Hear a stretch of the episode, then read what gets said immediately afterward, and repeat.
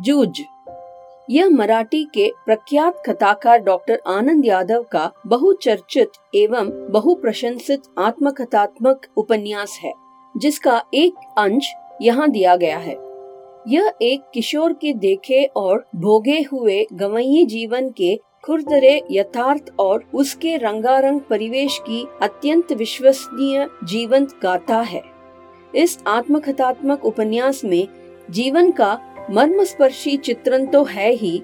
अस्त, व्यस्त, अलमस्त, निम्न मध्य वर्गीय ग्रामीण समाज और लड़ते जूझते किसान मजदूरों के संघर्ष की भी अनूठी झांकी है। यहाँ लिए गए अंश में हर स्थिति में पढ़ने की लालसा लिए धीरे धीरे साहित्य, संगीत और अन्य विषयों की ओर बढ़ते किशोर के कदमों की आकुल आहट सुनी जा सकती है। जो निश्चय ही किशोर होते विद्यार्थियों के लिए हम कदम बन सकती है। आइए कहानी की ओर कदम बढ़ाते हैं।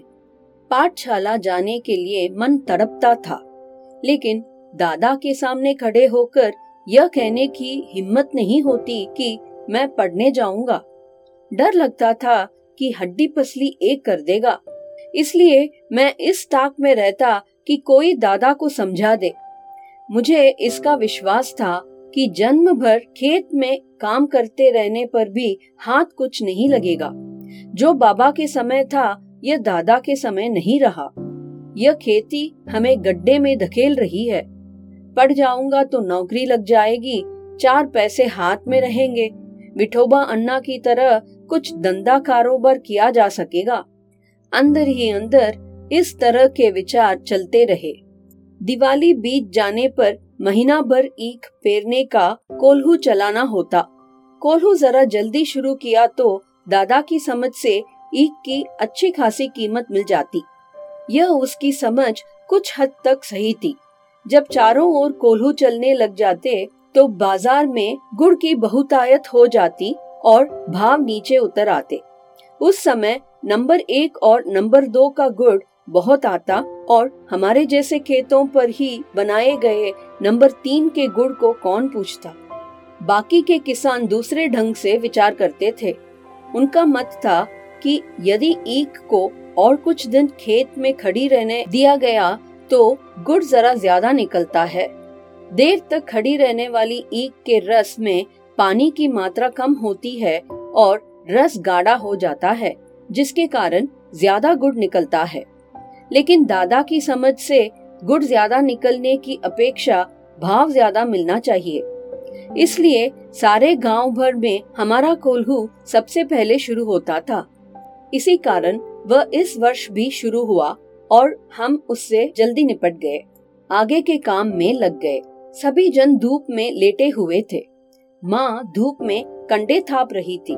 मैं बाल्टी में पानी भर भर कर उसे दे रहा था। कुछ न कुछ बातचीत भी कर रहे थे।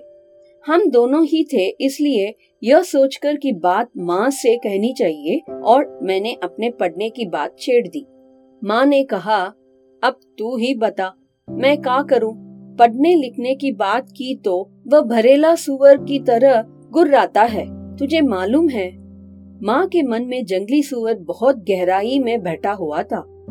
अब खेती के सभी काम बीत गए हैं मेरे लिए अब कुछ तो करना नहीं रह गया है। इसलिए कहता हूँ, तू दत्ताजी राव सरकार से मेरे पढ़ने के बारे में कह। आज ही रात को उनके यहाँ चलेंगे, मैं चलूँगा तेरे साथ। तू उन्हें सब कुछ समझा कर बता दे तो वे दादा को ठीक तरह से समझा सकेंगे। ठीक है, चलेंगे। माँ ने हाथ तो की, लेकिन अंदर से माँ के स्वर में उदासी थी। मुझे भी मालूम था कि इतने करने पर भी कोई लाभ नहीं होगा, लेकिन वह मेरा मन रखने के लिए जाने को तैयार हो गई। मेरी तड़पन वह समझती थी। सातवीं तक पढ़ाने की उसके मन में तैयारी थी, लेकिन दादा के आगे उसका बस नहीं चलता था। रात को मैं और माँ दत्ताजी राव देसाई के यहाँ गए। माँ ने दीवार के सहारे बैठकर दत्ताजी राव से सब कुछ कह दिया। वे भी इस बात से सहमत हो गए। माँ ने यह भी बताया कि दादा सारे दिन बाज़ार में रकमा भाई के पास गुजार देता है। खेती के काम में हाथ नहीं लगाता है। माँ ने देसाई को यह विश्वास दिला दिया कि दादा को सारे गाँव भर आज़ादी के साथ घूमने को मिलता रहे। इसलिए उसने मेरा पढ़ना बंद कर मुझे खेती में जोत दिया है। यह सुनते ही देसाई दादा चिढ़ गए और बोले, आने दे अब उसे। मैं उसे सुनाता हूँ कि नहीं अच्छी तरह। देख, उठते उठते मैंने भी दत्ताजी राव से कहा, अब जनवरी का महीना है, अब परीक्षा नज़दीक आ गई है। मैं यदि अभी भी कक्षा में जाकर बैठ गया और पढ़ाई की दोहराई कर ली तो दो महीने में पांचवी की सारी तैयारी हो जाएगी और मैं परीक्षा में पास हो जाऊँगा। इस तरह मेरा साल बच जाएगा। अब खेती में ऐसा कुछ काम नहीं है। मेरा पहले ही एक वर्ष बेकार में चला गया है। ठीक है ठीक है। अब तुम दोनों अपने घर जाओ। जब वह आ जाए तो मेरे पास भेज देना और उसके पीछे से घड़ी भर बाद में तू भी आ जाना रे छोरा। जी, कहकर हम खड़े हो गए। उठते उठते हमने यह भी कहा कि हमने यहाँ आकर ये सभी बातें कही हैं, यह मत बता देना। नहीं तो हम दोनों की खैर नहीं है। माँ अकेली साग सब्ज़ी देने आई थी। यह बता देंगे तो अच्छा होगा। ठीक है ठीक है। मुझे जो करना है मैं करूँगा। देख, उसके सामने ही तुझसे कुछ पूछूँगा तो निडर होकर साफ़ साफ़ उत्तर देना। डरना मत। नहीं जी। मैं माँ के साथ लौट आया। एक घंटा रात बीते दादा घर पर आया। मैं घर में ही था। आते ही माँ ने दादा से कहा साग भाजी देने देसाई सरकार के यहाँ गई थी तो उन्होंने कहा कि, बहुत दिनों से तेरा मालिक दिखाई नहीं दिया है। खेत से आ जाने पर जरा इधर भेज देना। कुछ काम वाम था? दादा ने अधीरता से पूछा। मुझे तो कुछ बताया नहीं उन्होंने। तो मैं हो आता हूँ, तब तक तू रोटियाँ सेक ले। गनपा आए तो उसे खेतों पर भेज देना पहले ही। दादा तुरंत उठ खड़ा हुआ। देसाई के बाड़े का बुलावा दादा के लिए सम्मान की बात थी। आधा घंटा बीतने पर माँ ने मुझसे कहा कि, अब तू जा कहना जीम ने बुलाया है। अच्छा मैं पहुँचा तो सरकार मेरी राह देख रहे थे। क्यों आया रे चोरे? दादा को बुलाने आया हूँ, अभी खाना नहीं खाया है। बैठ बैठ, थोड़ी देर, अभी तो आया है वो मेरे पास। जी मैं बैठ गया। धीरे धीरे दत्ताजी राव पूछने लगे, कौन सी में पढ़ता है रे तू? जी, पांचवी में था, किंतु अब नहीं जाता हूँ। क्यों रे? दादा ने मना कर दिया है, खेतों में पानी लगाने वाला कोई नहीं है। क्यों रत्नापा? हाँ जी। फिर तू क्या करता है? सरकार ने दादा से जिरा करना शुरू किया तो सारा इतिहास बाहर निकल आया। सरकार ने दादा पर खूब गुस्सा किया। उन्होंने दादा की खूब हजामत बनाई। देसाई के खेत को छोड़ देने के बाद दादा का ध्यान किसी काम की तरफ़ नहीं रहा।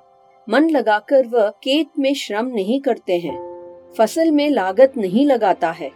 लुगाई और बच्चों को काम में जोत कर किस तरह खुद गाँव भर में खुले सांड की तरह घूमता है और अब अपनी मस्ती के लिए किस तरह चोरा के जीवन की बलि चढ़ा रहा है। यह सब उन्होंने सुनाया। दादा के हर एक तर्क को दत्ताजी राम ने काट दिया और मुझसे कहा, सवेरे से तू पाठशाला जाता रह, कुछ भी हो, पूरी फ़ीस भर दे उस मास्टर की। और मन लगाकर पढ़ाई कर और किसी भी तरह साल नहीं मारा जाए, इसका ध्यान रख।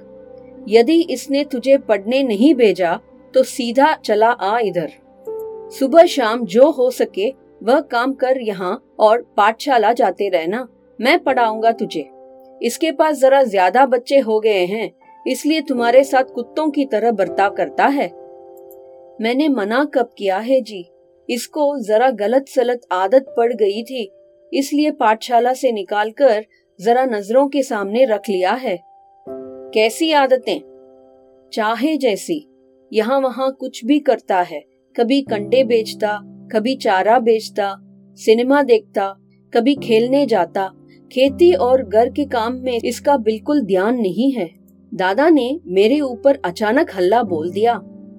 क्यों रे चोकरे? नहीं जी, कभी एक बार मेले में पटा पर पैसे लगा दिए थे। दादा तो कभी भी सिनेमा के लिए पैसे नहीं देते थे। इसलिए खेत पर गोबर बीन बीन कर माँ से कंडे थपवा लिए थे। और उन्हें बेचकर ही कपड़े भी बनवाए थे। उसी समय एक बार सिनेमा भी गया था। मैंने भी झूठ सच मिलाकर ठोक दिया।